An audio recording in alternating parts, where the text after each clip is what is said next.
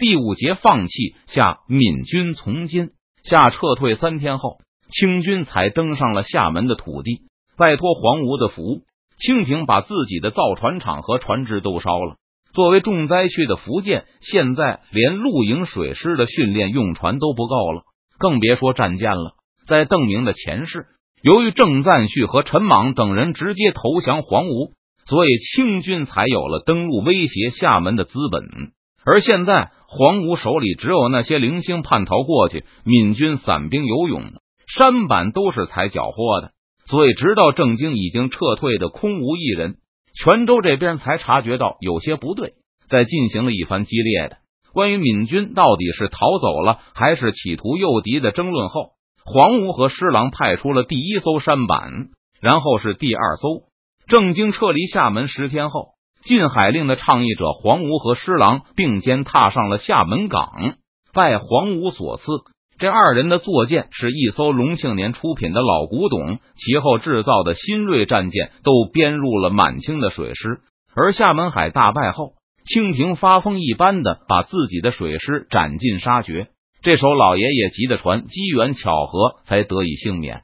禁海令虽然给郑成功造成了一定的麻烦，不过就邓明所知。至少在郑成功去世前，闽军还离揭不开锅很远。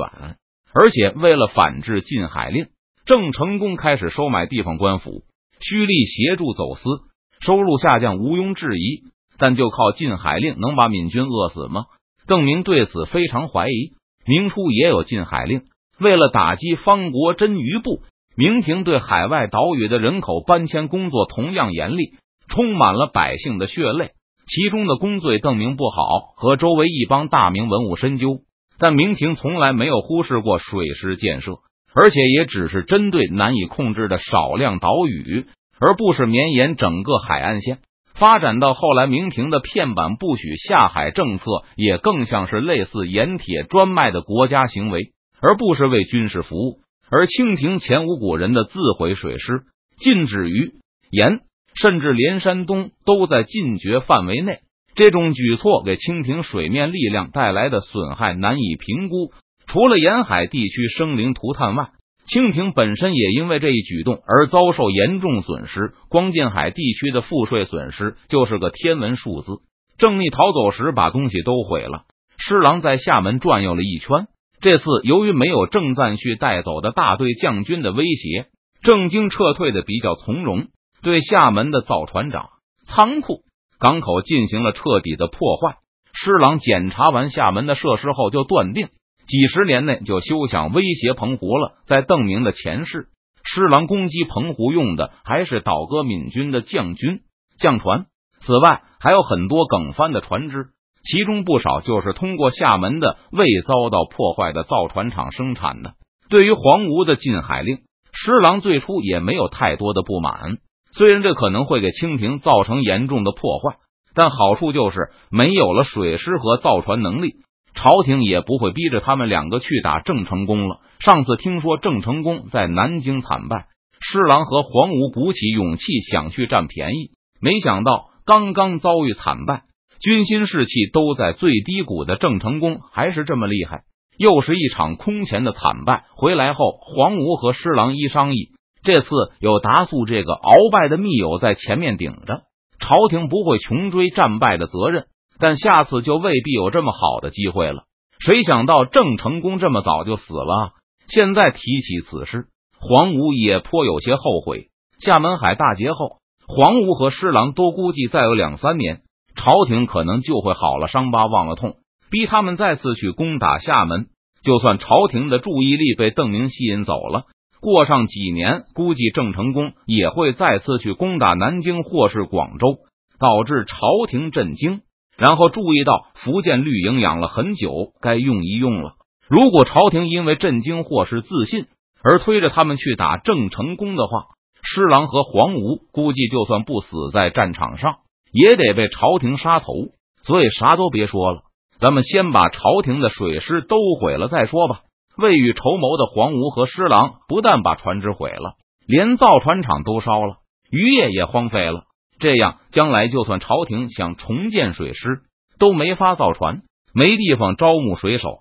若是一切都要从头开始，军费花费巨大，估计北京肯定会争论不休，没有几十年吵不出个结果来。至于封疆禁海，施琅和黄吴可不是北京那帮没见识的满洲人，这招肯定困不死国姓爷。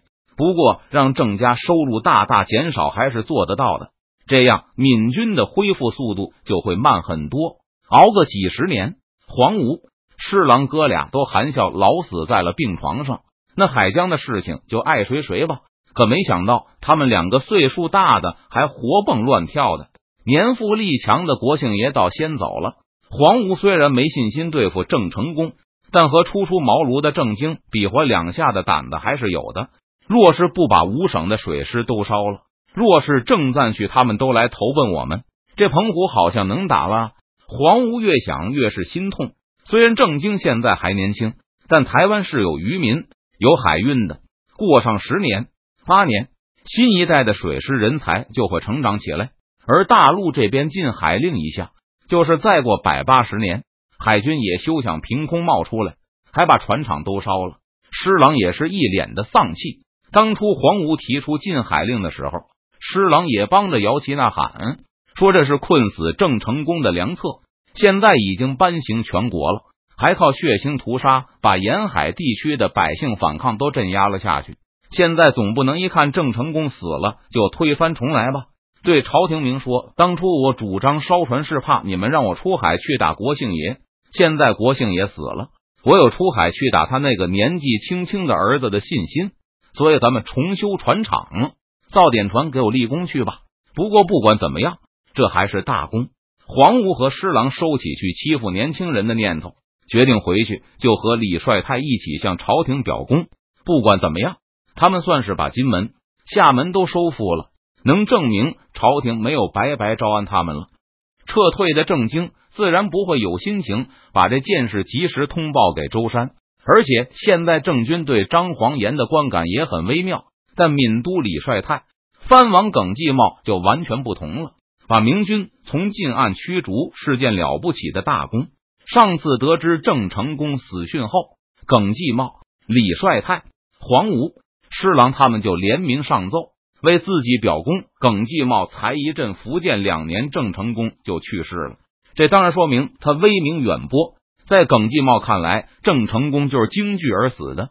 李帅泰的说法则是他治军有方，让郑成功无戏可乘；而黄吴的说法就是他禁海令阴险毒辣，让郑成功一夜白头，最后郁郁而终。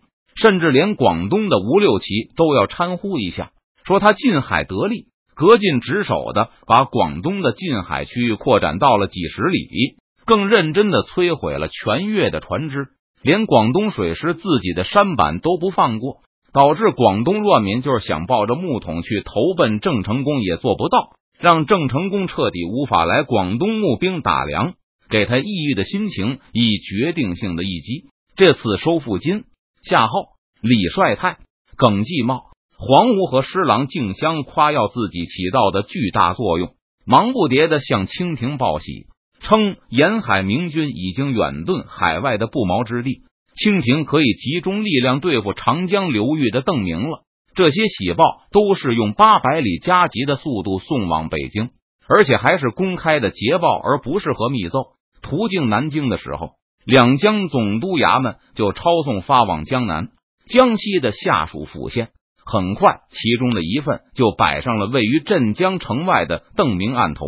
报告送到时。邓明正在招待张黄岩极力推荐的名士张岱吃饭，大明兵部尚书也在场作陪。匆匆看完这份公开的捷报后，邓明就把他递给了张黄岩。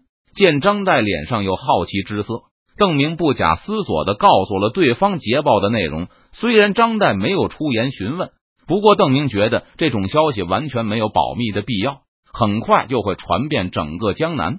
这些鼠辈。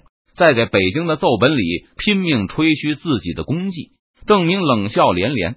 郑成功去世后，黄吴、施琅、吴六奇夸耀争功的嘴脸他也见过了。等拿到这几个贼后，连口供都省了，直接把他们自己写的奏章甩他们脸上，然后宰了祭奠国姓爷。提督说得好，几个川军的高级将领也都在场。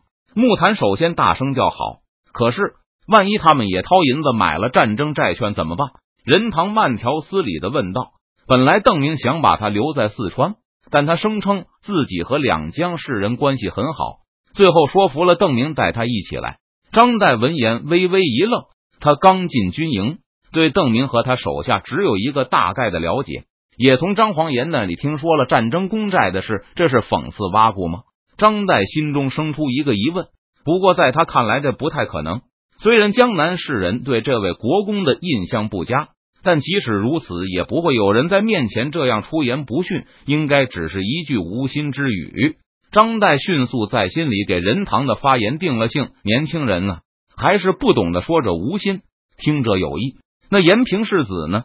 这次今夏失守，其实对清廷功劳最大的应该是延平世子吧？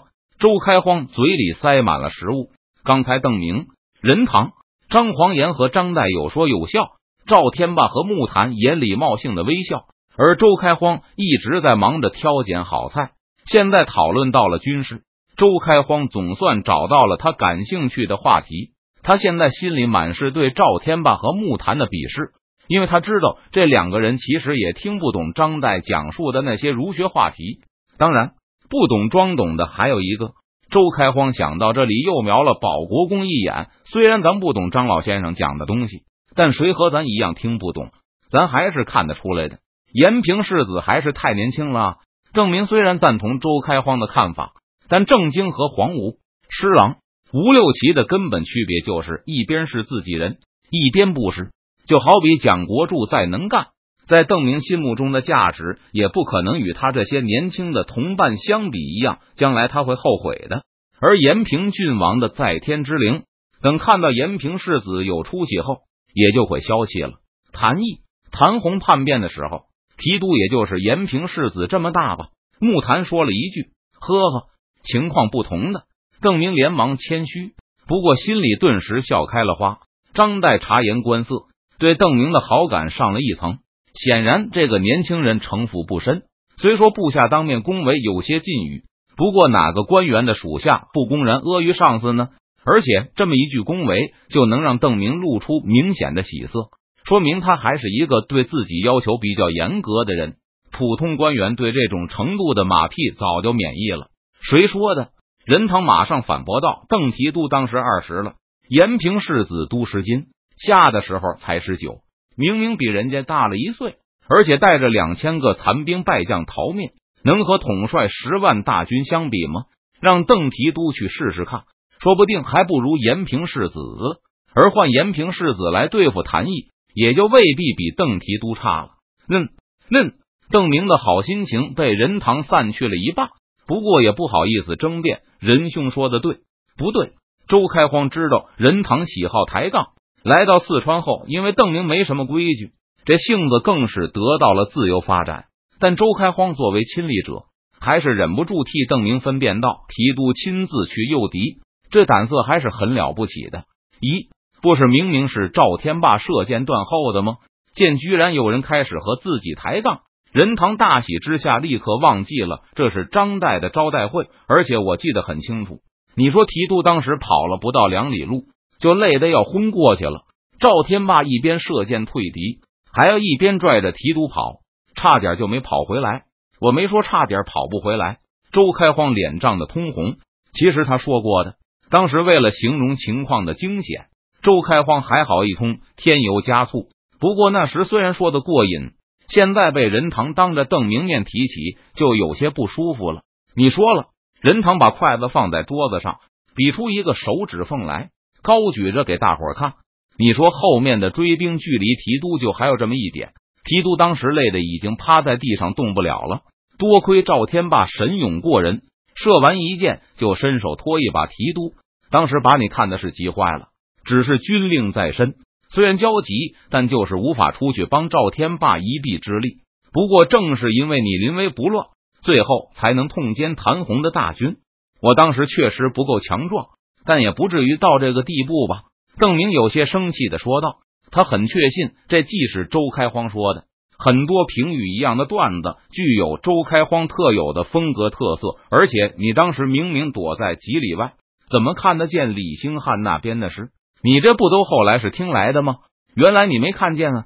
木坛目光炯炯的盯着周开荒，这个故事是周开荒给他和任堂一起讲的。那你和我们两个说的那么真？提督这话欺心了。周开荒感到面子被削了，大声的反驳道：“提督，你怎么知道我没亲眼看见？我眼力好着呢，隔着几里算什么？我在山上，是在山上的林子里。刚才周开荒形容自己的无用时，赵天霸笑呵呵的听得十分开心。现在他觉得有必要出来帮邓明说句公道话了。那也是山上，虽然赵天霸的口气很婉转。”但周开荒见木坛和任堂眼中的怀疑之色更重了，他不得不奋起保卫自己的尊严和名誉，嗓门也愈发的大起来。江边一览无余，胡说！邓明无法容忍这种对自己肆无忌惮的污蔑。你要是能看得清路，从山上下来的时候还摔了好几个跟头。对了，我差点忘了，那是晚上，天都黑了，你能看见啥？骗鬼哦！